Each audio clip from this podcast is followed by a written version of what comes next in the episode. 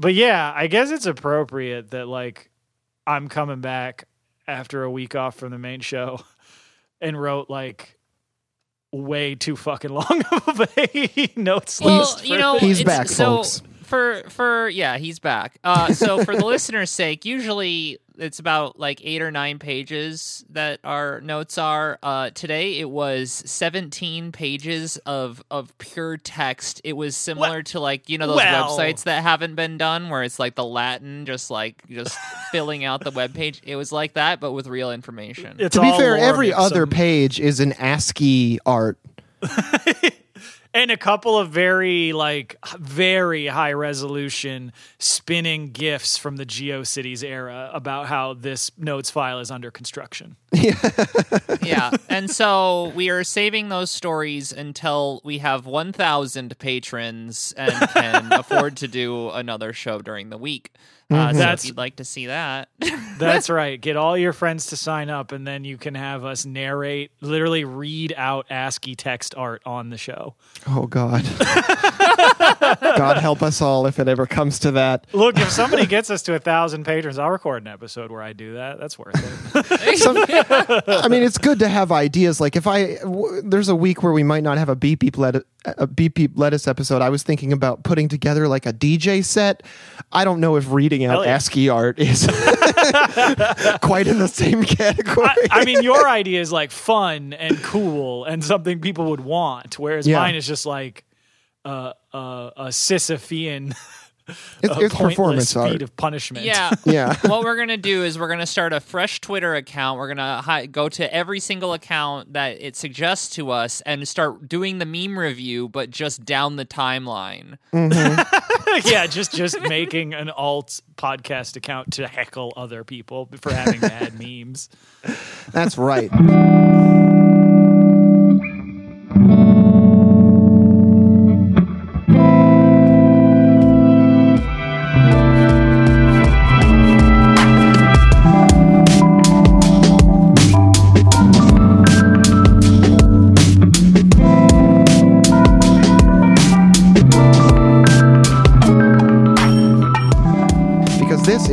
Stoppage, your number one ha- heckling people on Twitter podcast. No, not even John. close. We're at like the bottom of that list. There's like two thousand of those shows. I know.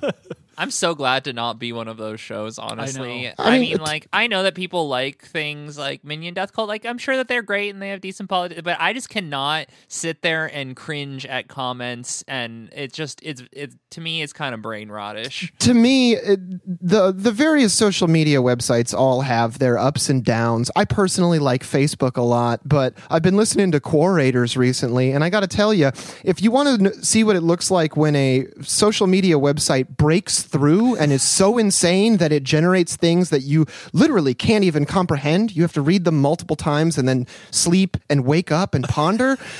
That's that website. So follow me on Quora. That's right. Interesting. Uh, and who are you? Oh, my name's John. You can follow I'm- me on Quora. I'm Dan, and I will never use Quora. I'm Lina, and I don't know what Quora is. And we're an entirely listener supported show. So thank you so much for supporting us on Patreon. If you do, even if you don't, you should hop in the Discord. It's a great place to learn more about stuff we talk about on the show. If you're a patron and you don't have stickers yet, go ahead and send us a message on Patreon and we will get them to you. And if you just like typing, leave us a five star review on Apple Podcasts or anywhere you think it will help. Absolutely. So, uh, apologies if there isn't as much space to let all these stories breathe, but we got a lot to cover. So, we're going to hop right into it, folks. And actually, with an emergent story this week that just started today. Uh, this morning, one of the biggest strikes of the year of 2023 so far. Uh, began at Rutgers, where over 9,000 faculty, postdocs, and grad student workers hit the picket line at the State University of New Jersey's primary campuses. Uh, just a few weeks ago, about a month ago, on episode 148, we discussed, we were like, what these workers are fighting for, all the preparations they'd been going into to build this strike, and especially the coordination between the various unions, because this is not just a strike with one group. Again, this is the faculty union, this is the grad student workers union, and it's postdoc workers all striking at the same time in the first faculty strike in the university's 257 year history. It's Damn, so that's about as old as something can even be in this country. Yeah, I, I, the video that they put out as their kind of like strike announcement is very good. So go check out their Twitter and watch that because it's like they are prepared for this huge strike. Right.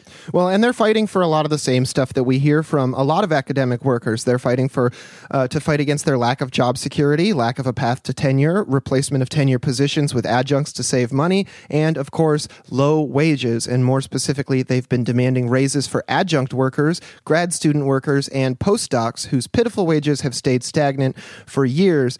Uh, and in the face of this, Rutgers is only offering 3% annual raises over the life of the proposed four year contract, retroactive to the expiration of the last contract in July of 2022, which wouldn't even deal with inflation from just last year. Workers have countered with demands for a minimum of 5% per year with an escalator in case inflation exceeds that. They also want grad student workers to get a minimum 36K per year, up from 30K currently, to provide a living wage. And I really, really love that they say, like, look, these are the raises that we want, but shit's fucked up. And if shit continues to get worse, we need it in writing that we will get actually more money than that. I liked that a lot. It's similar to cola, not quite the same, but I think it really is a uh, a pretty good clause to have in there. Yeah, well, it's similar to like, I mean, you see when people buy a house and they put in an offer and then they put in an escalation clause and they're like, if there's a lot of interest, this is what I'm actually willing to go up to. It's kind of the inverse of that, where it's like, look, uh, we need you to pay us based on the current state of, you know, cost of living and expenses in the market.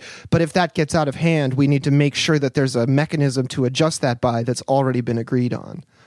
Yeah, and it's funny, you know, when I was reading the stories about this and them going on strike and all the reporting, it's talking about, you know, the negotiations between the two sides and talking about how, oh, this contract that they're negotiating for is going to run through uh, the middle of 2026. And so I thought, oh, it's a three year contract because that's three years from now.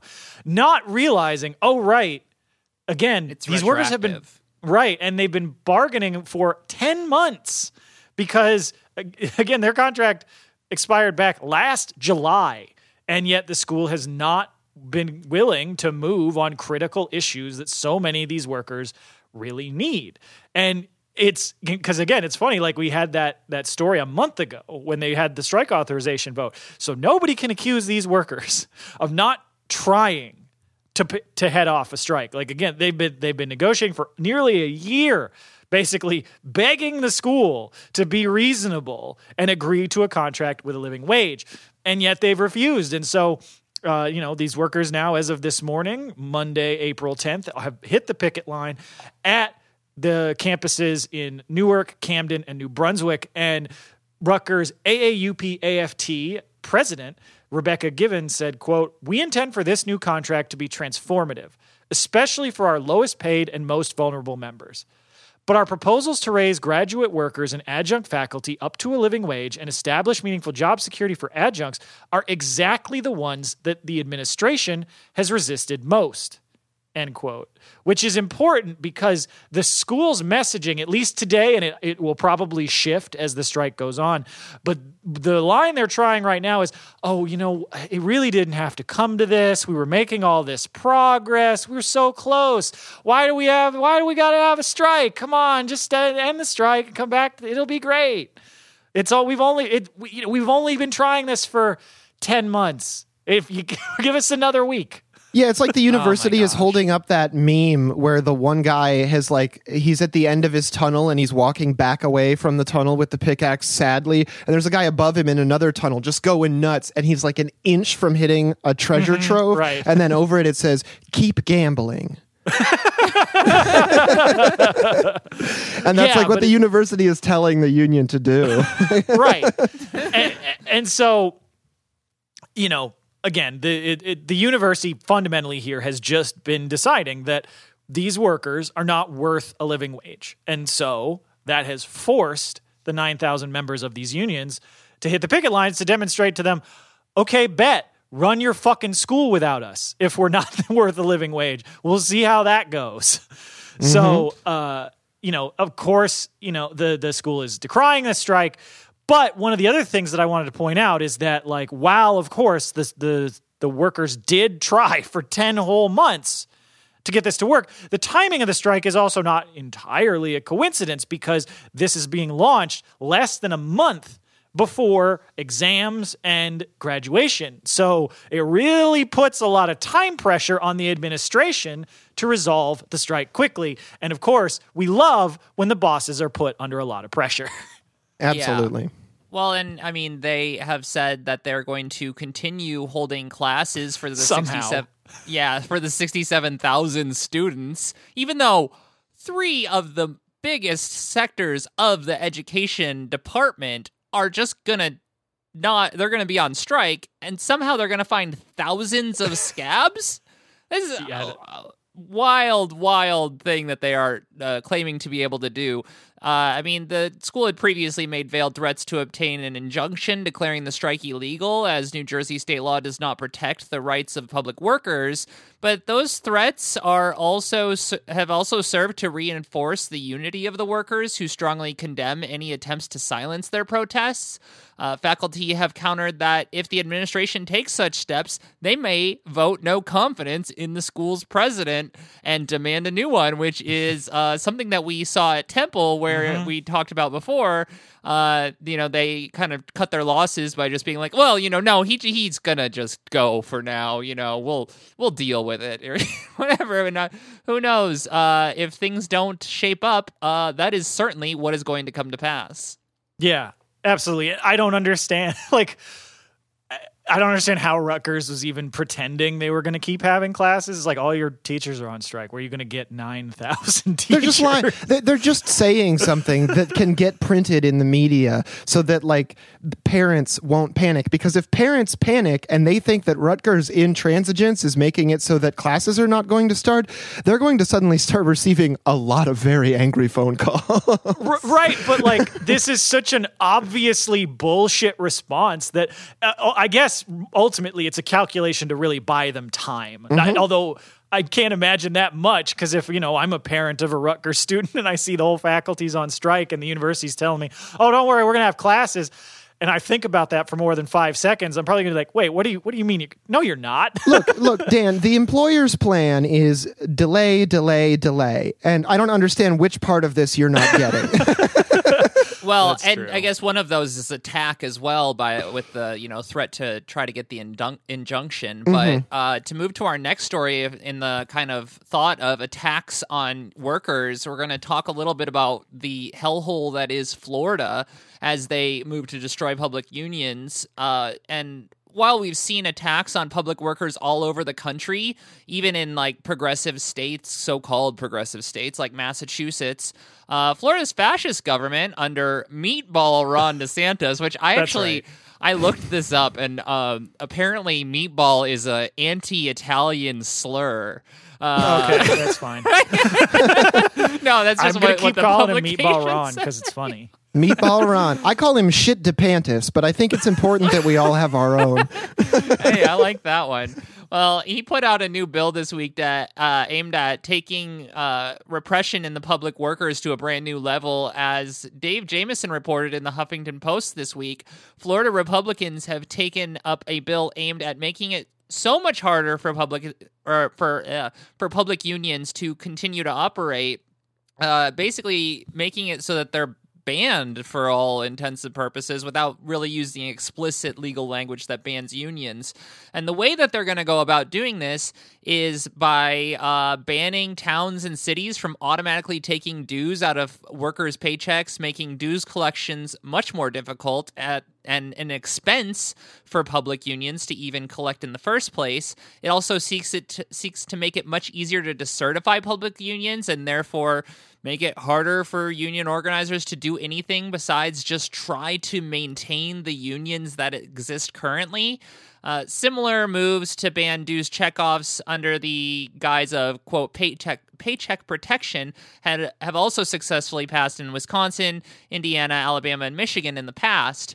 But one of the things that makes this bill different is the way that it represents the end of dues checkoff and the 2018 Janus v. AFSCME decision, uh, which we've talked about on the show before, which is a Supreme Court case to basically make it so that public sector unions are all right to work throughout the entire country. Mm-hmm. Uh, the second uh, major provision of this bill would initiate decertification processings for any union that falls below 60% of its members paying dues.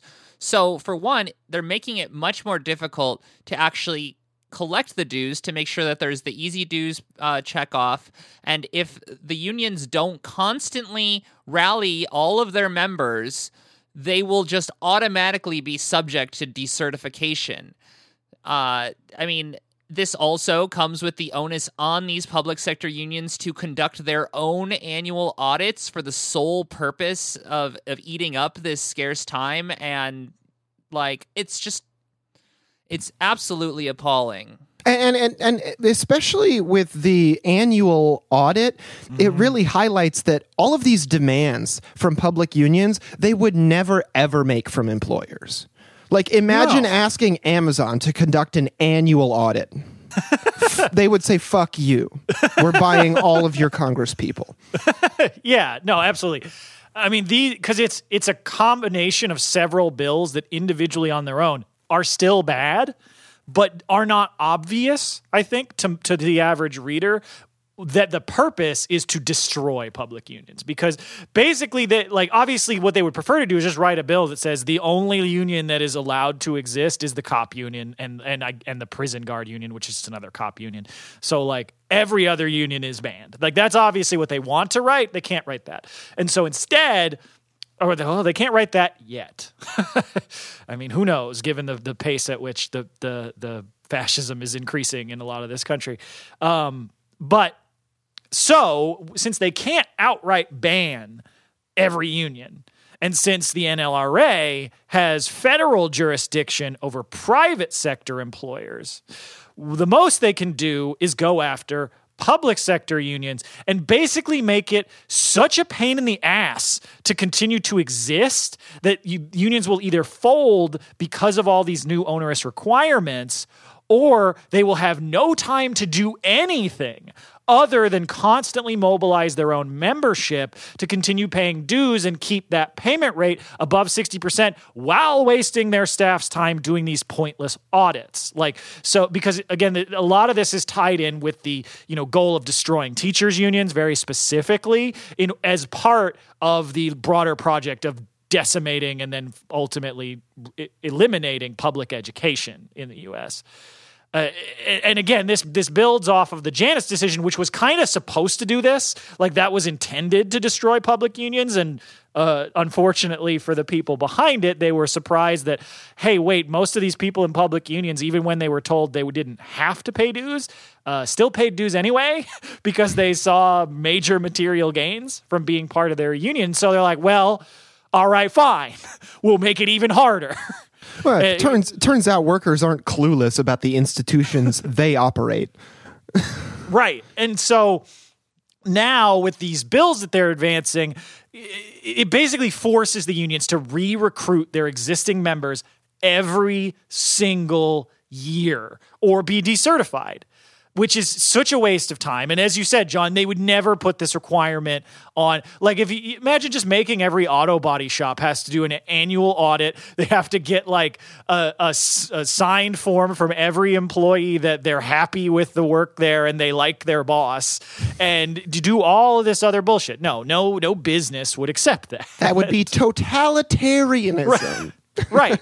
But because it's applied against a workers' organization, well, of course, it's you know it's paycheck protection as they're calling it. Look, this is just good, reasonable curbs on worker power. wow, right. yeah. That really is what it is. That I mean, really. And and you know we got a surprisingly direct statement from the Florida AFL-CIO director, uh, policy director Rich Templin, who who spoke with reporters, saying, uh, I think specifically with the Huffington Post for this story, uh, quote: "The goal of this bill is to eliminate collective bargaining for public sector workers who the governor doesn't like.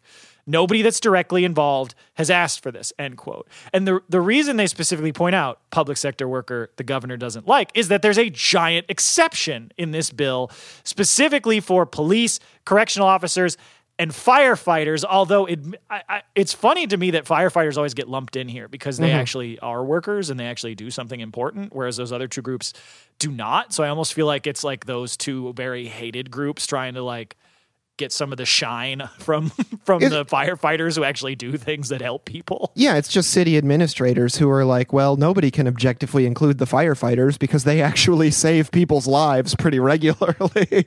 Right. It's Um, of killing them like the other groups of people. yeah, and Um, also, I mean, like eh, the the weird amount of faith that they place in police unions is so crazy because, like, that lady who administrates a police union in San Jose just got busted importing tons of fentanyl using the fucking stickers, the the shipping labels from her own police union and Yeah. getting stuff mailed directly to her house. Yeah. Brain That genius. stuff ha- happens all over the country. It's Mm-hmm. wild. Anyways, uh Yeah, meanwhile, we've got Republicans talking about attacking Mexico for the drug problem. It's like, guys, the the the call is coming from inside the house. Like uh anyways, you know, uh, as you know, the, the policy director of the Florida AFL CIO said, the point of this bill is to eliminate the actual public sector unions, except for the firefighters. Like it's teachers, school staff, librarians, bus drivers, sanitation workers. Those are the folks that are going to be hurt by this bill, who are going to be left scrambling to save their unions and whatever collective gains they've made up till now with no time or resources to, to fight for better gains in the future. M- meanwhile, the shock troops of reaction continue to rake in overtime because their unions are going to be completely unaffected by this. So, yeah, I mean, it's this sucks. Yeah, a Uh, lot. and it and it's but it's it's along with every other attack that DeSantis and the Florida GOP has had against public education, specifically in teachers aimed at destroying public education first in Florida but then across the rest of the country. Although I guess really first in New Orleans if you want if you really want to look at um, the future that they want for education, look at New Orleans, which has no public schools anymore post Katrina. Uh, that's the model they want. Uh, fully privatized, completely out of the control of of the, the democratic public, and and with teachers with no union protections. Right. Uh, so that's what they want. But it also emphasizes how important it is that we support our teachers' unions because these attacks are coming all over the country. And of course, the Democrats are just going out there and saying, hey, remember to vote. Yeah, sure, they're uh, ejecting our representatives who have been voted for out of state legislators, but but remember, remember to vote because that's going to solve this. yeah, and I mean, just on top of that, I mean, we can't. I don't want to leave out that uh, Joe Biden basically gave a thumbs up to all of the attacks on trans people. So, I mean, if we're talking about the Democrats saving anyone, they're not going to do a fucking thing. Uh, fuck the Democrats. Uh, fuck Ron DeSantis. Uh, fuck all of them. But I do think that we are not going to see the AFT and the NEA take this bullshit lying down. So, you know, while we can't expect anything from the Democrats, we do need to, you know, throw our maximum support behind our teachers unions, not just in Florida, but really all over the country because there's attacks coming everywhere. But Yeah. Well, yeah, and especially, also, especially if you're in Florida, shout out in solidarity because that is a tough place to organize right now. And and also just from a personal place of self-care, I really encourage you to make the switch from bourgeois politics to labor politics. It fixed a lot of parts of my brain. You know, honestly, that's that's really true. Like when you can really say with confidence, "I stand with the workers." When you know that like that is the position, it really clarifies a lot of things. And also getting to read a story where a good thing happens once in a while is really nice. And you don't Yeah. get that with the bourgeois electoral system. That's very true. And speaking of stories that are good for once, Hell excellent yeah. segue, John. Thank you. We had this week, you know, we today we have one giant uh, unit of of academic workers hitting the picket lines, and last week we had another giant lopsided academic union victory where uh, on Tuesday, April 4th, Syracuse workers joined the ongoing surge in grad worker organizing when their student worker union voted 728 to 36, 95% in favor of joining the Syracuse Graduate Employees United, SGEU, as their official union. And so their new bargaining unit covers over 1,100 graduate student workers at Syracuse University and is affiliated with the SEIU as part of Local 200 United. So love to see these lopsided labor victories in academia. Absolutely. Well, and this has been a long time coming because they have tried on and off to unionize the graduate student workers at Syracuse for literal decades, but they gained a lot of steam in the recent years as conditions for the students drastically worsened. Wow, shocker. People respond to their conditions. SEIU Local 200 United, which represents these workers in New York, Vermont, and Pennsylvania, has been working with the graduate student workers since 2016 to help build their unions. This is a seven year effort. Uh, students say that they chose to fight for a union due due to struggling to pay rent, constantly having to work more than the far more than the 20 hours a week that they are hired for, insufficient training, and inadequate health care. The union called out the fact that a living wage in Syracuse is $32,000, but grad students who work full time currently make $10,000 less than that. The current rate of 22,000 was only reached this January when it was raised from the previous paltry rate of only 17 clearly under pressure from the union drive. Again, even when you don't have your whole union drive together, even if you haven't voted, whatever, you can still make gains right away mm-hmm. just by putting that pressure on. Absolutely. And I mean, we have a quote here from Amanda Bevan, the a master's student uh, who told Syracuse.com that uh, for many grad student workers, quote, it becomes really hard to balance our coursework, our teacher responsibilities, and our own research and just living a life. It really burns you out very quickly, end quote, which is not surprising. I mean, the amount that the if you're told that you're only supposed to work 20 hours and you end up working way more than that, like where where is your time budget? Like yeah, so many of the workers that they talked to in the articles I read about this talked about, yeah, so theoretically we work 20 hours a week, but really most of us work like 40 hours a week or 50 hours a week. Mm-hmm. And so that's in addition to a course load.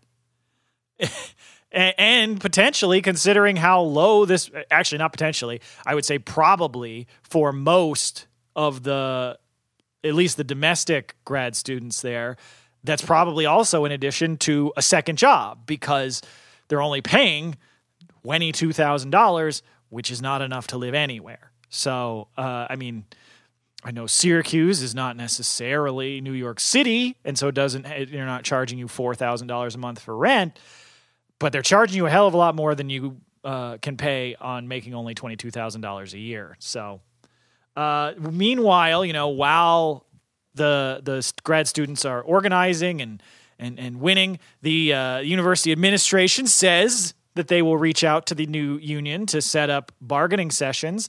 Uh, schools acting very friendly now that the vote is over. However, it does come after months of calls by workers for the school to voluntarily recognize the union instead of demanding a vote, especially in light of the clear supermajority of support that they had. And the school just dragged its feet. It was like, well, you know, we should go through the democratic process. And it's like, well, okay, but also like the students made it pretty obviously clear that they wanted a union. Yeah. could have just acknowledged it. I mean, it's so crazy to me that like all of these delay tactics don't constitute a, a, a rejection of good faith. Mm-hmm. You know, that's never been legally demonstrated and uh, have a precedent. I don't know how this stuff actually works, but like well, it, it's, it's just it just it, the law is fake, but it just seems to me like they just spun a big wheel, and all three sections of the wheel just said "kick the can down the road." yeah, yeah, every time. Yeah, well, and I mean, speaking of, you mentioned earlier that there was that this particular effort was start, started back in 2016, but we have a quote here from Sadie Novak, a chemistry PhD student who told Syracuse.com as well Quote, the decision to unionize is a historic thing. It goes back to grad students trying to unionize on this campus since the 1970s.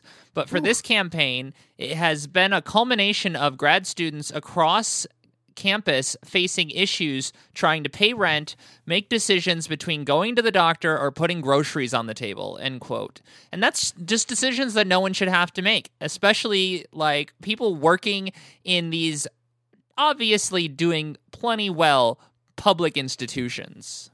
Mm-hmm. Well, and and that's just one of those things. Like whenever you see those idiotic memes or just arguments on Twitter where people are just like, here's my chart of exactly who's in the working class and who is not. And grad students are actually PMC or whatever buzzword they're using nowadays. It's like, okay, well, let's see. What are the demands of the actual petit bourgeois? Here we go. I'll look at what are the demands of cop unions. And it's like, you know, six figure salaries, complete legal protection for murdering people, like that. Like if if if a elected official ever says anything that could be construed as mean, they have to personally apologize to the cop. Like that. That's the sort of stuff you get from petty bourgeois, quote unquote, workers. These folks are like, hey, uh, we should be able to afford to eat and pay rent. Mm-hmm. uh, which I'm like, yeah, again, the grad students are workers. It's yeah, pretty fucking like, simple. That's also just to like if you really tried to make that argument, you'd also have to make the argument that teachers aren't workers in general because right. these people are teachers. But and the thing is, it's like no one you never see these people say that because they know that they would be like obliterated in argument, but they really want to say that. They because really again, all those arguments just wind right back into the same reactionary propaganda nexus that we're all like caught in every day because of all of the you know anti-worker anti-union far right wing talking points that we hear from the gigantic ideological state apparatus in this country. And those same arguments that are presented as being from the left so that we can have this pure proletarian vision of who is working class are just ultimately serving those same interests. I mean, yeah, well, and it's also it's just in the air, it's in the cultural ideology in the United States. I mean, when I was a kid, I thought a union was just a bunch of shirtless dudes working in heavy industry. yeah, it's just it's it's it's the picture from the cover of State and Revolution. right. Which is a banger picture, but yeah, ju- just one type of worker. yeah, so so now that the workers have won their union, they're going to move forward, democratically electing their bargaining committee and prepping their strategy to win a first contract that addresses their key demands. Because obviously, that's been a big hurdle for so many workers. But they've already talked about planning out how they're going to put together their key contract demands by using surveys as well as public town halls to gather as much information as possible from all of the members of the union against like 1,100 people. So that's a lot of folks to talk to. Uh, oh, and yeah. And one thing that's also very cool as a good addenda to this already good news story. They may very soon be joined by more academic workers in the union movement from just across town because just a few days before this successful union election at Syracuse, research assistants in Syracuse at the nearby SUNY College of Environmental Sciences and Forestry announced they are having a union drive to join the CWA. So really love to see that this this worker energy in academia shows absolutely no sign of slowing down. Absolutely. Well, and then in no sign of slowing down, we can talk about a union that we had briefly covered that had newly been created. Uh, was it just like middle of last year, I believe? Right? Yeah, yeah, yeah, yeah. They were formed last year. So, uh, I mean, like one of the great weaknesses of the labor movement throughout the entire history of it has been like the inability to unionize the South. Many organizing drives and major unions have been too timid to really confront the institutional racism in the region head on and have failed to stop any attempts by the bosses to put workers against each other, which is exactly why, you know, we have been excited to follow the birth of this new union the uh, Union of Southern Service Workers. Uh, the USSW is backed by the SEIU and is a new evolution for, of the Fight for 15 campaign with a specific emphasis on building solidarity across the fragmented service sector with disproportionately or which disproportionately employs black and brown workers. This past week, the young organization held a major one day walkout in states across the region to protest the intentional underfunding of state-based OSHAs preventing safety regulations at majority black job sites. Yeah, so specifically what these workers have been protesting, and it's really great to see attention being brought to this, is the it's all come this is largely based on a report that recently was issued by the strategic organizing center and they had been looking at working conditions for uh, you know the worst a lot of the worst paid workers specifically in the south and they had talked to largely black service workers all over the region and found that a wild 87% reported being injured while on the job now that would be a bad stat if it was just period. Like basically every service worker gets injured on the job is a stark stat already. But that's 87% reported being injured in the last year. So that really tells you something about the working conditions that these workers are facing. Uh, and the most common injuries are some of them are what you'd expect, you know, lifting heavy objects and strain from that having objects fall on workers. Obviously, that's extremely common in warehouses or just Dollar General. Um, heat related injuries due to lack of AC, which we've reported on that so many times on the show, and being cut by sharp tools. And in addition to the near universal experience of being injured on the job seemingly every single year for these workers, uh, over 40% of them reported facing harassment or violence on the job in the last year alone as well. I, I remember seeing watching one of the videos on Twitter that these workers had been putting out where one of the guys who was speaking talked about how he was at work and his boss put him in a headlock during an argument. Like, yeah, what? I read what that. the fuck? Like, I yeah, I don't uh, no words. Uh, And- absolutely ridiculous. Yeah. So, in response to this report, the USSW filed a civil rights complaint against the South Carolina Occupational Safety and Health Administration, the state's version of OSHA, saying that it, quote, discriminates by disproportionately excluding black workers from the protection of its programmed inspections, thereby exposing black workers to an unacceptable and inequitable risk of injuries and illness, end quote. And you know, the, those numbers would be bad uh, enough because it's like, look, you have a state agency that theoretically is supposed to protect worker safety, and every black service worker is getting injured on the job, more or less. And almost half of them are facing harassment and violence. So clearly, the ostensible purpose of the state OSHA is not its real purpose because it's never actually achieved what it says it's trying to, to do. Meanwhile, what it's actually achieving and what its actual purpose is, is providing cover for businesses by making a claim that there is safety protection that does not exist. Eh, I mean, you know, going back to that favorite heuristic that we love to throw out on here from Stafford Beer, the purpose of a system is what it does. Yeah. So when you see a system like OSHA that just runs cover, you have to start to think, well, if that's what it's doing, maybe that's what it is. And that is substantiated by workers who were interviewed in the survey, indicating that despite the rampant injuries and abuse that they face, most of workers did not report their incidents due to fear of retaliation, which is an issue OSHA is theoretically supposed to be solving by performing regular inspections like the tooth fairy so workers don't have the burden of enforcing safety regulations themselves but however as we've said many times on the show that's not what they do. So Right. the complaint issued by the USSW states, quote, from 2018 to 2022, South Carolina OSHA conducted no programmed inspections in the food and beverage and general merchandise industries and only one such inspection in the food services and warehousing industries. I wish I could do that little work and get away with it. Uh, right?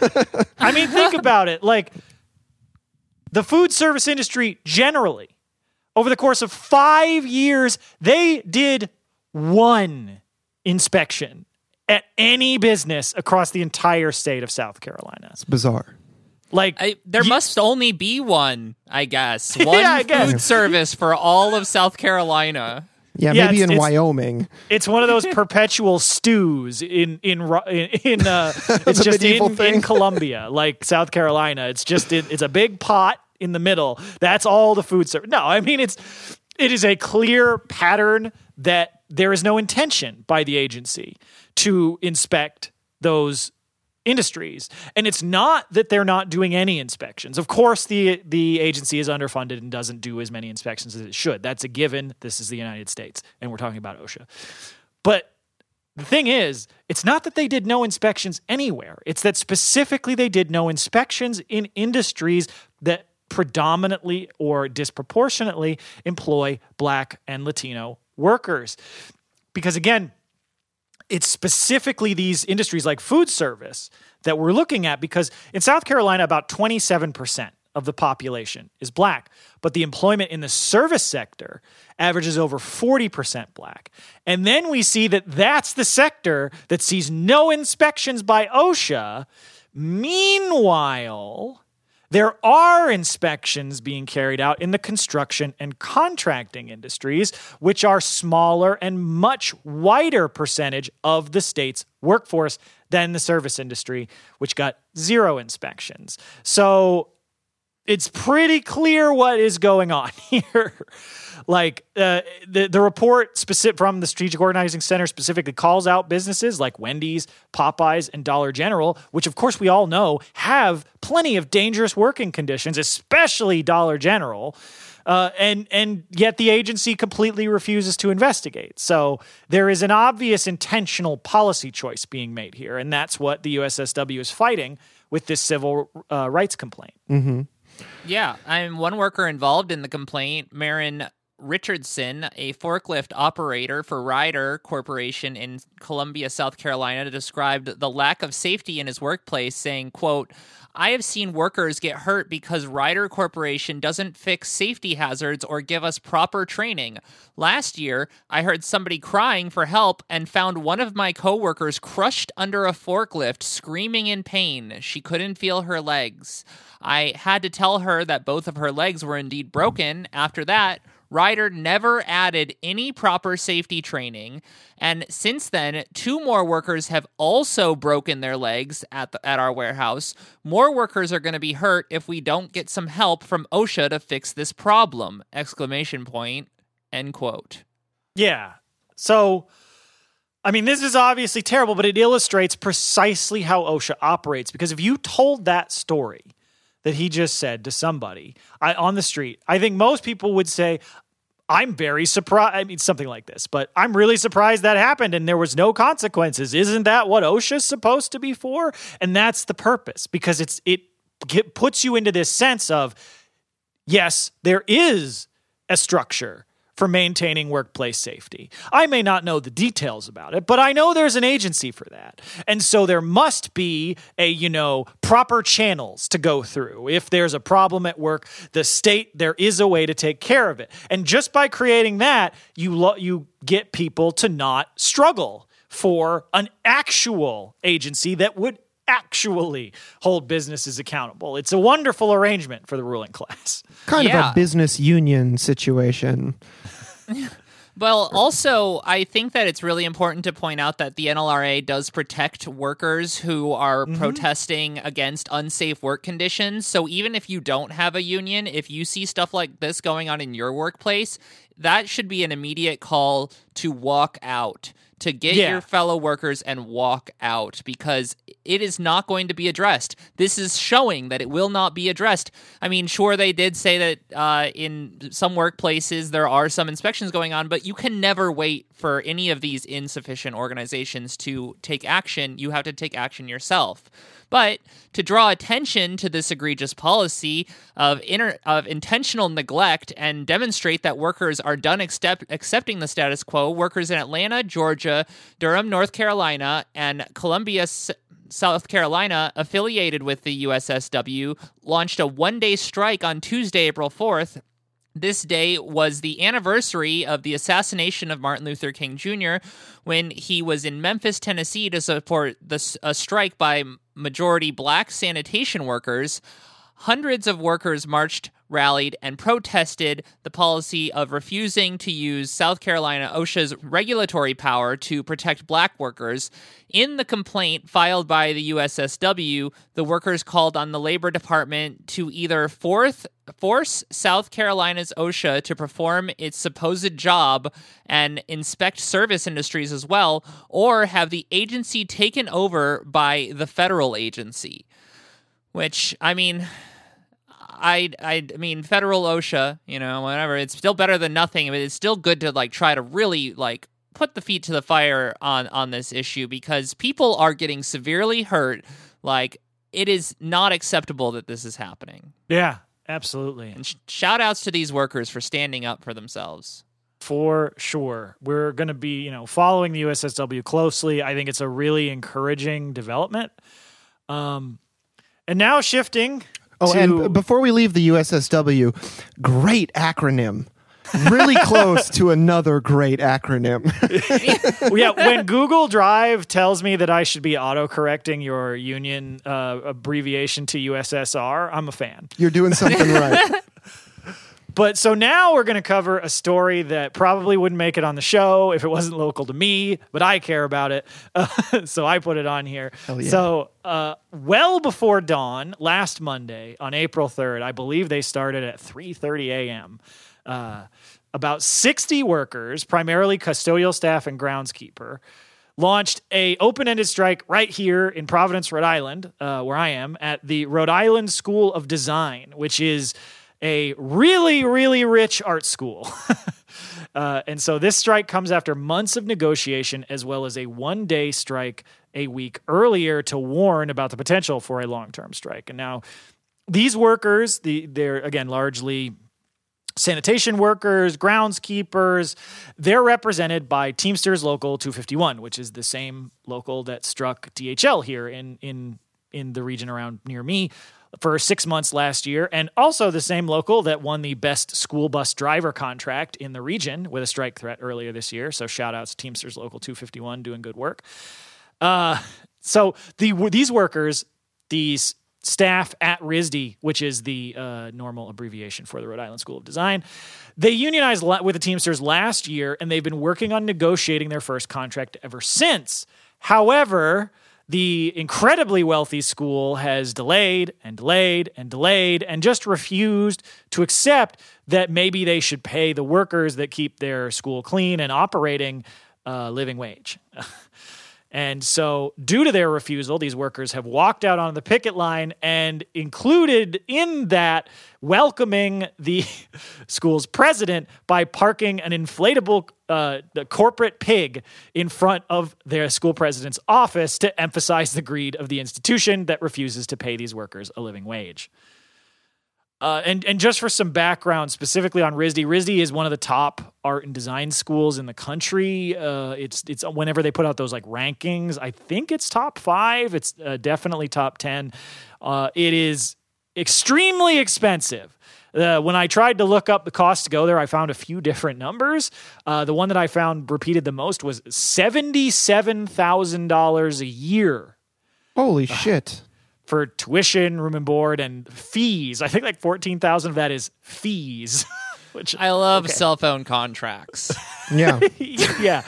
And the school also has an endowment of over $300 million. And yet, despite that, they're refusing to pay the workers $20 an hour, which, like, is that wage results in a yearly annual income that is just over half the amount they charge each student to attend the school. It's like that that post that goes around where the guy's like, I have to work for what is it, eight hours to afford three Yeah. of these. I make three thousand an hour. Yeah. three thousand Yeah. of them. Yeah. Exactly. They've just th- th- there's been almost a year of bargaining. They've just dug in their heels and refused to accept that these workers deserve a living wage. All while massively surveilling these workers because that's another big thing that they've been objecting to is that there's so much surveillance while they're at work. They've been told they can't even stop for a sec to have a drink of water that they have to wait for their break to do that. I mean, like, that's th- I don't that's even know how that's legal. It, it's crazy that it's such a widespread practice and i think it's like it's part of them like employers just cribbing notes from amazon's book but it's also mm-hmm. partly that in the wake of pandemic labor relations employers are really really gun shy about losing any kind of control over their employees. And so they're really stepping up the surveillance which to me is insane because like i mean yes it's i guess it's a good way to keep your employees in line but heightened surveillance only diminishes productive capacity. You're you're For sure. spending tons and tons of resources on shit that doesn't matter yeah, because if you're spending all your time looking over your shoulder to see if your boss is following you around, you're not going to do very good work, understandably. And also, So- like a lot of workers know how to do things the best way and aren't able to do things the best way when Mm-hmm. their boss is looking at them because the best way isn't the quote unquote correct way. Exactly. So RISD offered the workers a best and final offer back in February, which did not address the concerns over compensation. They refused to accept what the workers want, which is a starting wage of $20 an hour, instead, wanting to leave them at their current capped rate of about $15 an hour. Uh, meanwhile, this is vital because the average rent here in Providence is like $1,500 a month, which means that if you're getting paid $15 an hour, then you are spending over half of your income on just rent. So uh, this is not like a, a nice to have thing that these workers are fighting for.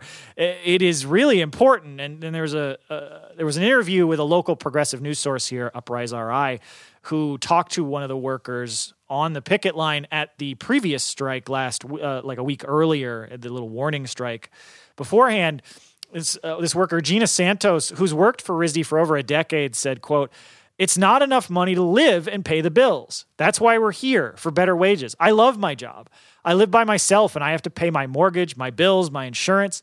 The school does not want to give us enough to live end quote. And when she was asked what she thought about the school's supposed best and final offer she said that's nothing. That's disgusting. Which, yeah, absolutely. She is 100% right. There are workers at RISD who have been there for over 20 years and their wages have stalled out at $18 an hour, which is again at a school that charges $77,000 a year to attend. Uh, th- I mean, that's crazy. And to say something like that's nothing, that's disgusting, and absolutely not mince words, it's so interesting because from the start of this show, we would hear from workers, and I feel like we used to hear a lot more of like, uh, I understand where the boss is coming from. I understand the situation, but we need this, but we need that. And then, like a few years down the road, every worker that gets interviewed is just like, fuck them. They have money. They have to give Yeah. us some. That's right. Yeah. And and now the RISD is trying that the same tactic that was used at Case New Holland uh, by claiming that the union is lying to the workers about what's in their best and final offer. They're like, well, if the union would just tell the truth about our offer, the workers would demand to vote on it. Despite the fact that what is in their offer is an o- is is to raise the minimum starting wage from fifteen dollars an hour to a whopping sixteen fifty. Yeah, Uh, they want to they want to characterize it as a 10% raise as Right. you know, as though like percentages matter when there has been huge stagnation and an underpayment of these workers. You know, you got Right. you have to address the root causes first. Right. They're basically playing off the fact that inflation has been so rampant that a lot of us are still kind of in the same mindset of this is what things cost, except it's like from three years ago and things are a lot more expensive now. So they're like really depending on people to be like, oh, a 10% raise. Oh, that's so much. And they've added like insult to injury in the way that they've responded, where they said, quote, the union has continued to demand benefit and wage increases that go well beyond what RISD considers fiscally responsible and deviates from RISD's overall compensation philosophy, which seeks to maintain equity across the college. End quote. Which like, I don't know what the fuck that means. like, oh, they they want us to pay them a living wage. Well, that wouldn't be equal to the other workers we're not paying a living wage. Like, I don't know what they're even trying to say with that. It makes no sense. I'll tell you something that's not fucking responsible. Having everybody that works for you living in an utterly precarious situation because you won't pay them a fucking living wage. That's yeah, I mean, irresponsible. if this is if this is equity, then there are some much larger problems throughout this this organization because, like, if this is the way that these workers are treated and it's the same across the board, like, it's fucked up. Yeah, and like also this is the same time that they are paying their the school's president $600,000 a year. but that's but remember, that's fiscally responsible. Of $20 an hour, $40,000 a year for people who actually do work? No. That's not fiscally responsible. So uh, this is all bullshit and the workers recognize that and that's why they've gone out on strike. And so one thing that has been really great to see is been the community support for these workers. There's been a ton of support from risd students joining them out on the picket line which has been wonderful to see. Pretty much all of the left wing organizations here in providence have been out there supporting. Uh, you know psl's been out there on the line dsa has been out there some other folks.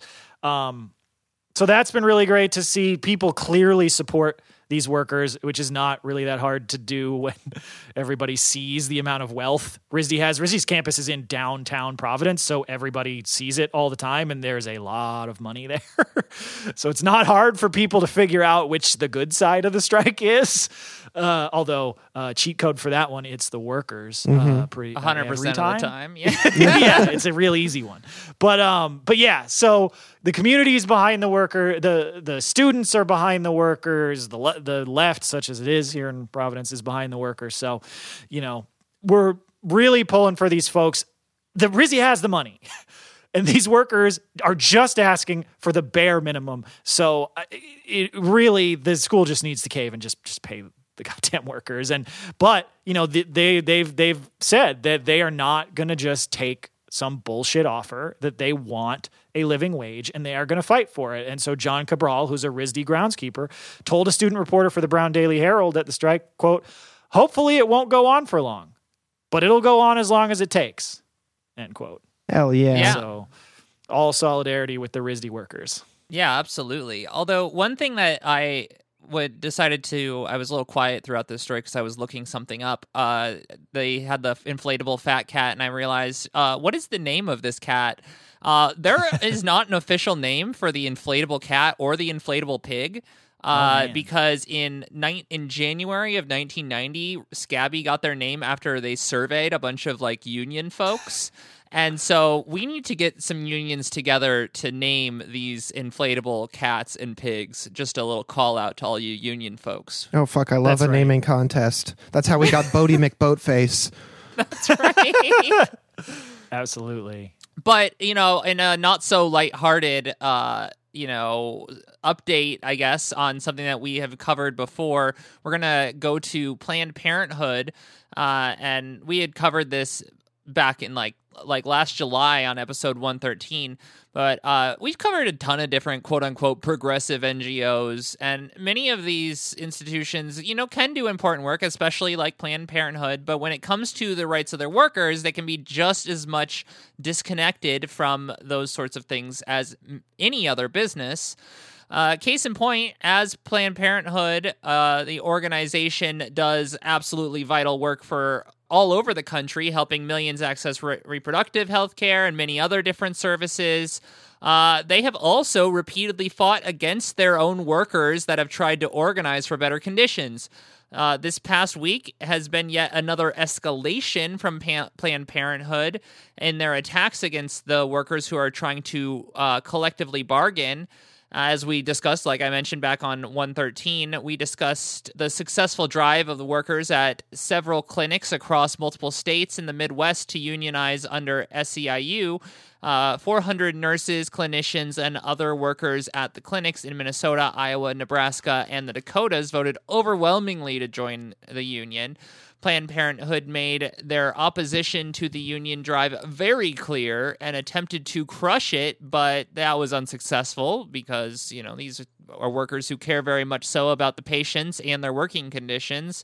Uh, but now, months later, they're trying to stamp out the union in uh, the final days of March, the organization suddenly fired two members of the union bargaining team and issued, quote, final warnings to the other 11 members of the bargaining team. Uh, the repression against the workers stems from the claims by Planned Parenthood that members of the bargaining team shared confidential information about firings of another employee and efforts by Planned Parenthood to illegally stop workers from wearing union branded apparel with the union's group chat.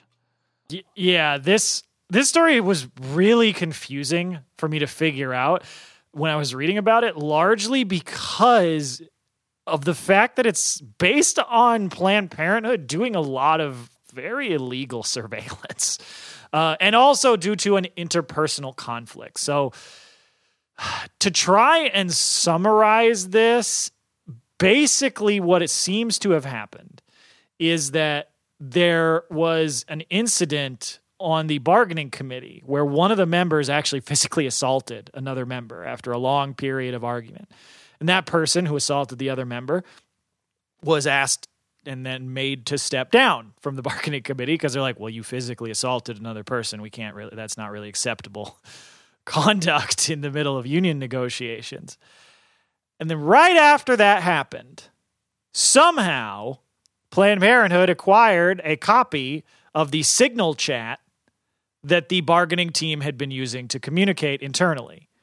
So what appears to clearly have happened is this worker who had, uh, you know, gotten into an argument and atta- and physically slapped somebody on the bargaining team was had you know was still very mad about it and leaked that information to Planned Parenthood. And in those chats, there had been discussion of a worker who had another, a completely different worker who had been terminated by Planned Parenthood, and also had discussions on ways to deal with Planned Parenthood trying to stop workers from wearing union apparel.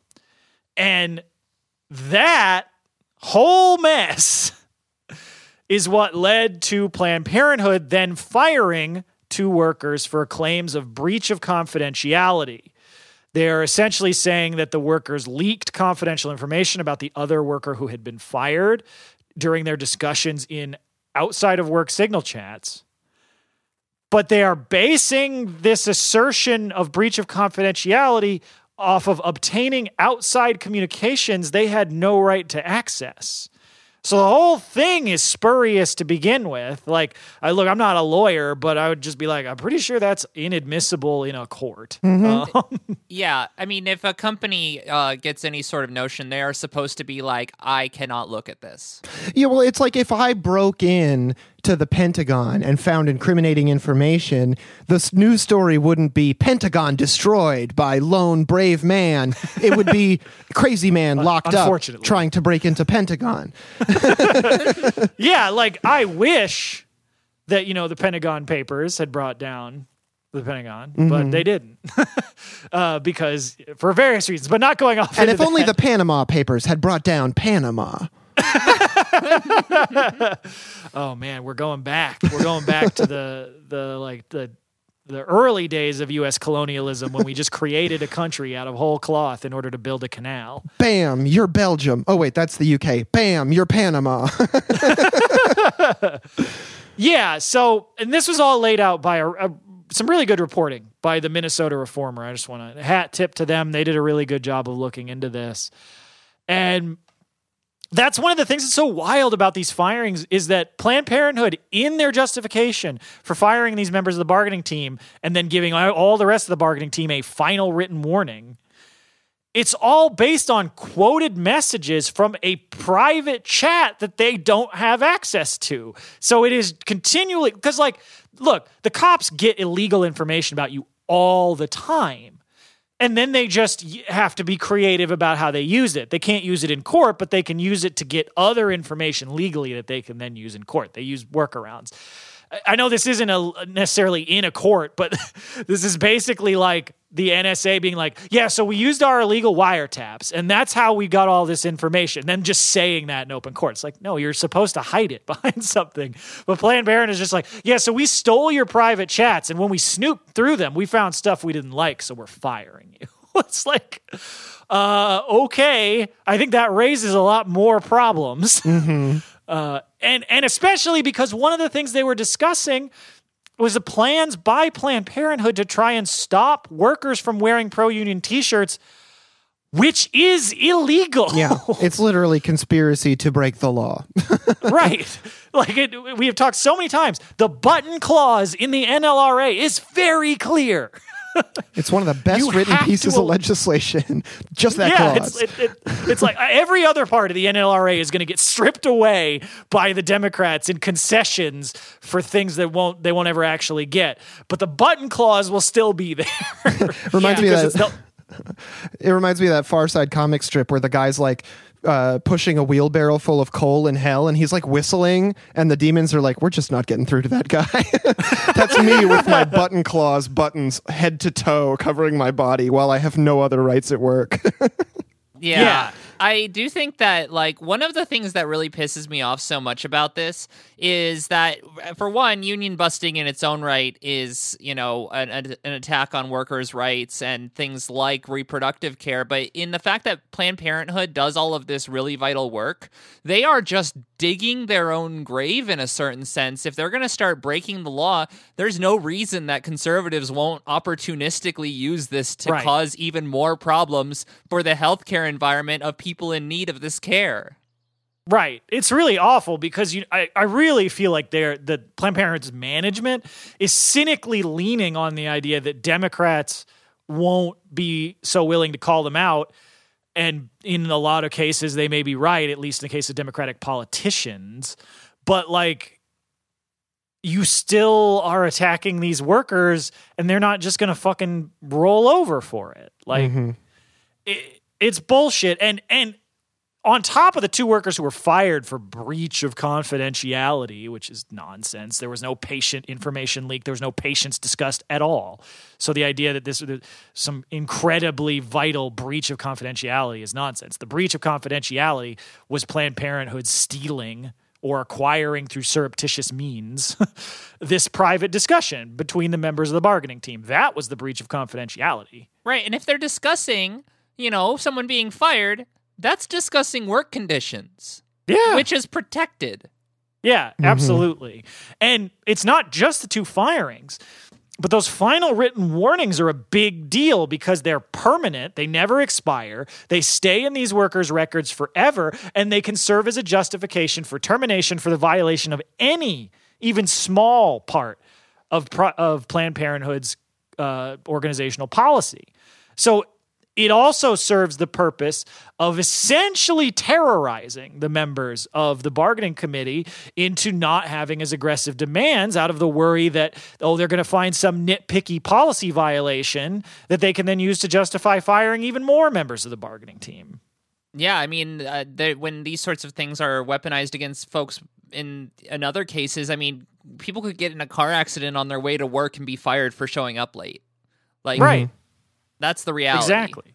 Yeah, it's the Starbucks playbook, but mm-hmm. from Planned Parenthood, which is so fru- that's what's so frustrating about this is because Planned Parenthood, the workers at Planned Parenthood do incredible work and th- and under intense harassment and threats and and just all the bullshit they have to put up with to do absolutely vital work. And then the the fucking administration pulls this shit.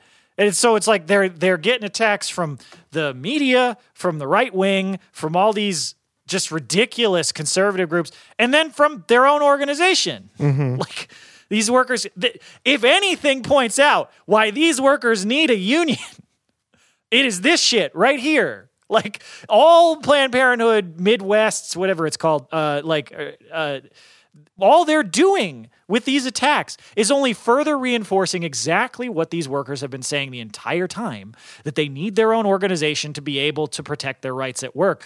And clearly they do need that when their boss is stealing their private chats and then using it to fire people. Yeah. Mm-hmm. Well, and I mean, they're rightfully kind of shocked at how intense this retaliation has been, considering the quote unquote progressive nature of Planned Parenthood. We have a quote here from Philip Cryan vice president of SEIU Healthcare Minnesota and Iowa told the Minnesota Reformer quote it has been really concerning to see the way that the organization's leadership has decided to treat the elected members of their bargaining team in ways we've literally not seen any other employer ever do end quote.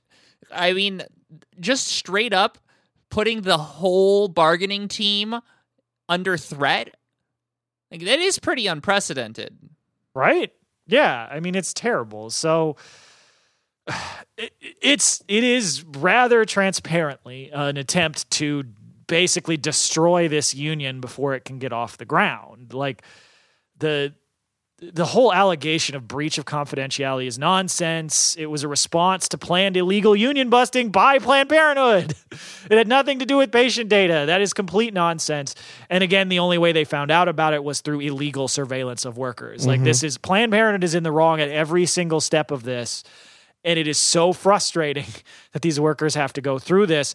And now the they have the entire bargaining team basically set to potentially be fired at any moment on a hair trigger because of these final warnings.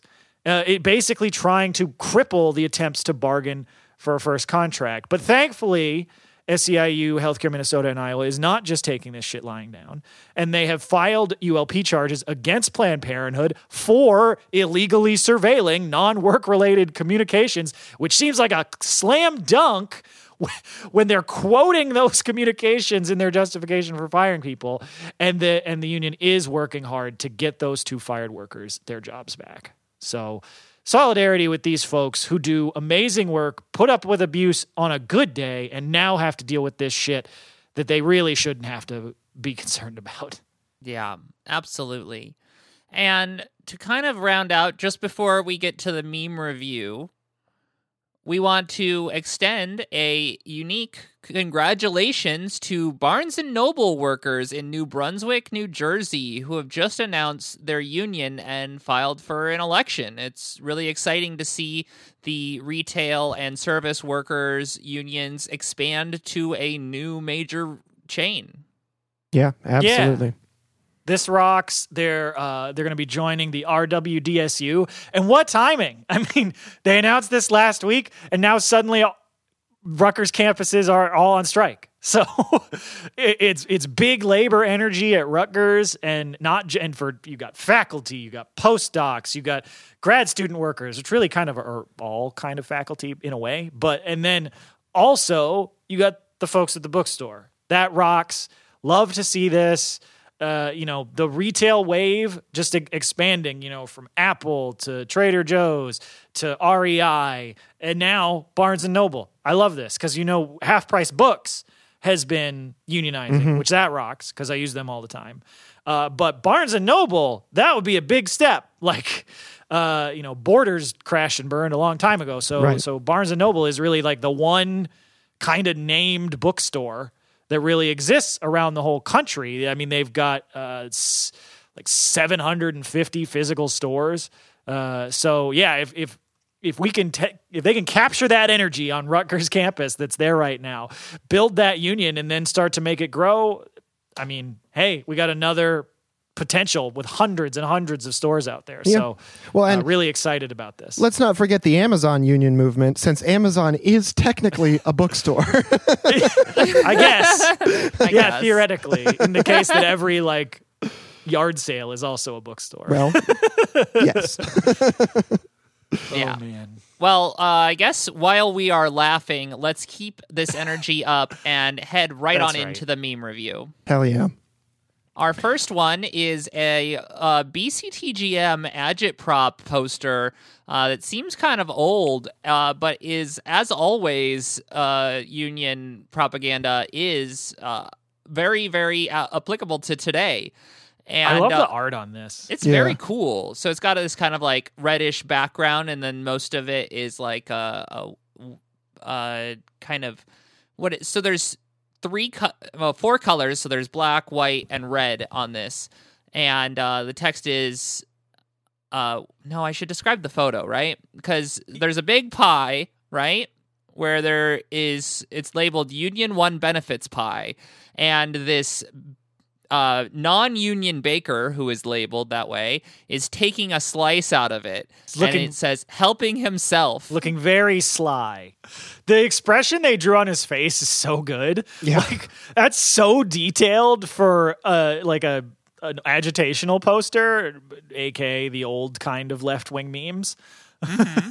yeah and then uh, at the bottom it says stop this pilfering. Organize. And i like this one because it's showing that uh, workers have fought and won a lot of these benefits and though it does help all industries uh, the best thing to do is to actually get those people into the union because then they're part of the union one benefit pie you know?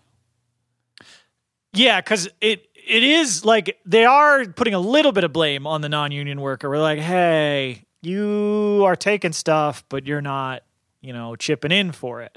But it's not like, so go beat the shit out of them. it's like, hey, that's why we got to organize everybody, so nobody is, you know, taking a free ride off of everybody's labor. Yeah, Right. absolutely. And uh, next one is my favorite tweet of the week. So the next one is very simple. You've probably almost certainly seen this meme before, but not quite in this context.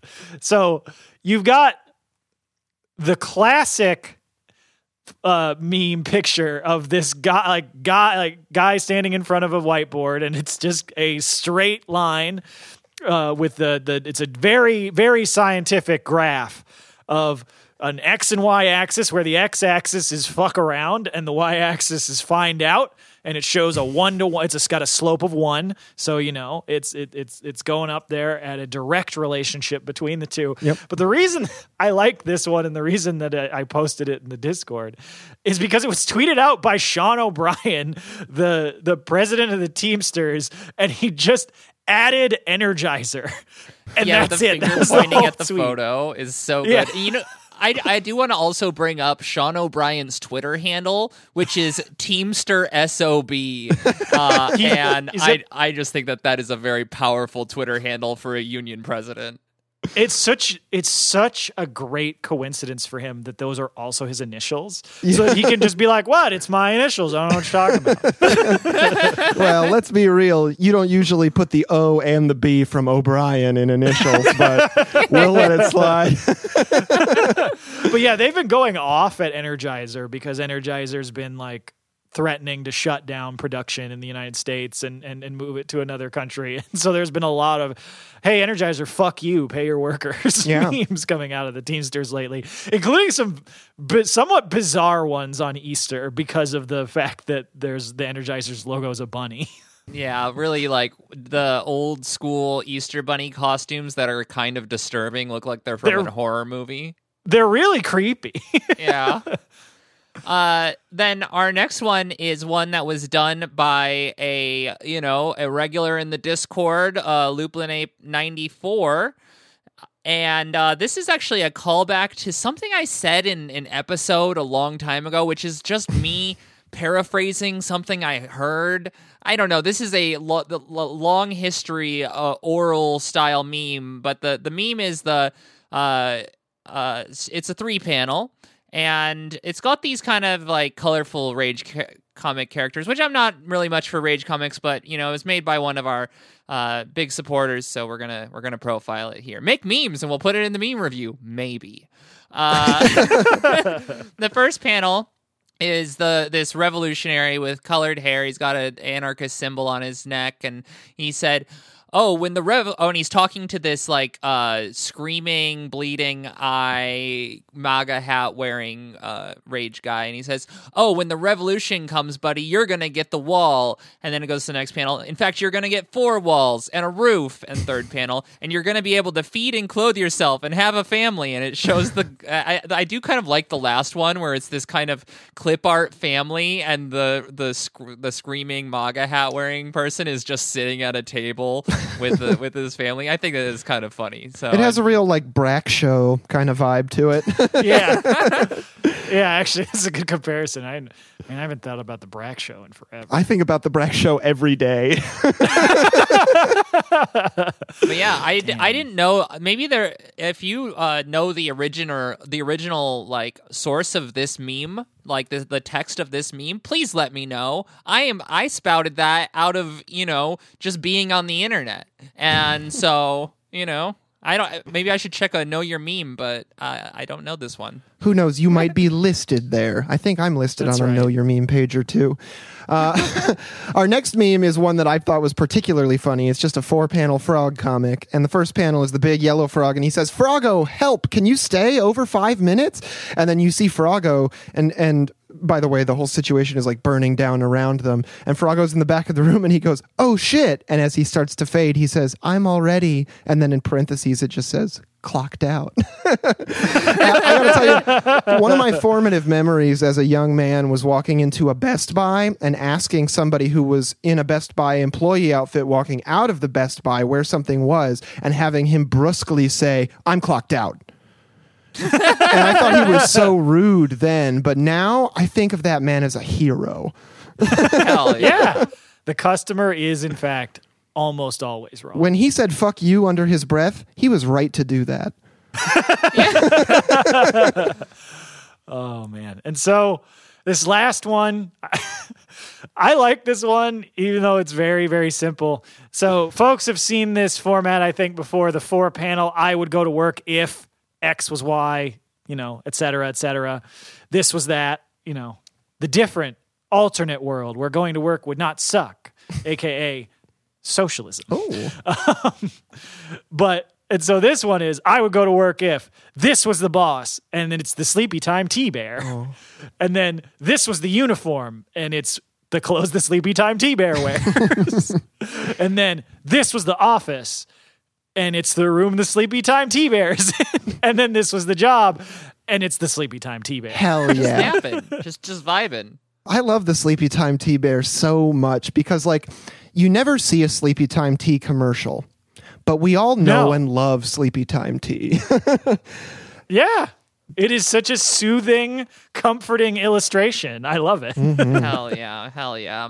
All right, well, with that, we're going to wrap for this episode. We want to thank everyone who supports the show. And if you'd like to help support the show, you can do that at patreon.com slash work stoppage. It is the only way that we receive funding, and we really, really appreciate it. Uh, It means so much to us. You can also write a review anywhere. Jump in the Discord and come check out our meme channel or some of the other labor news that you know maybe doesn't always uh, make it into the episode. You can follow John on Twitter at Facebook Villain. Follow the pod at Work Stoppage Pod. Listen to Beep Beep Lettuce. Listen to Red Game Table. And then, as always, labor peace is not in our interest, and solidarity forever. Solidarity with the Sleepy Time Tea Bear. Solidarity, everybody. Fuck you, RISD. Pay the workers. Yeah. The lights they go down slowly as the cheering voices fade. But after all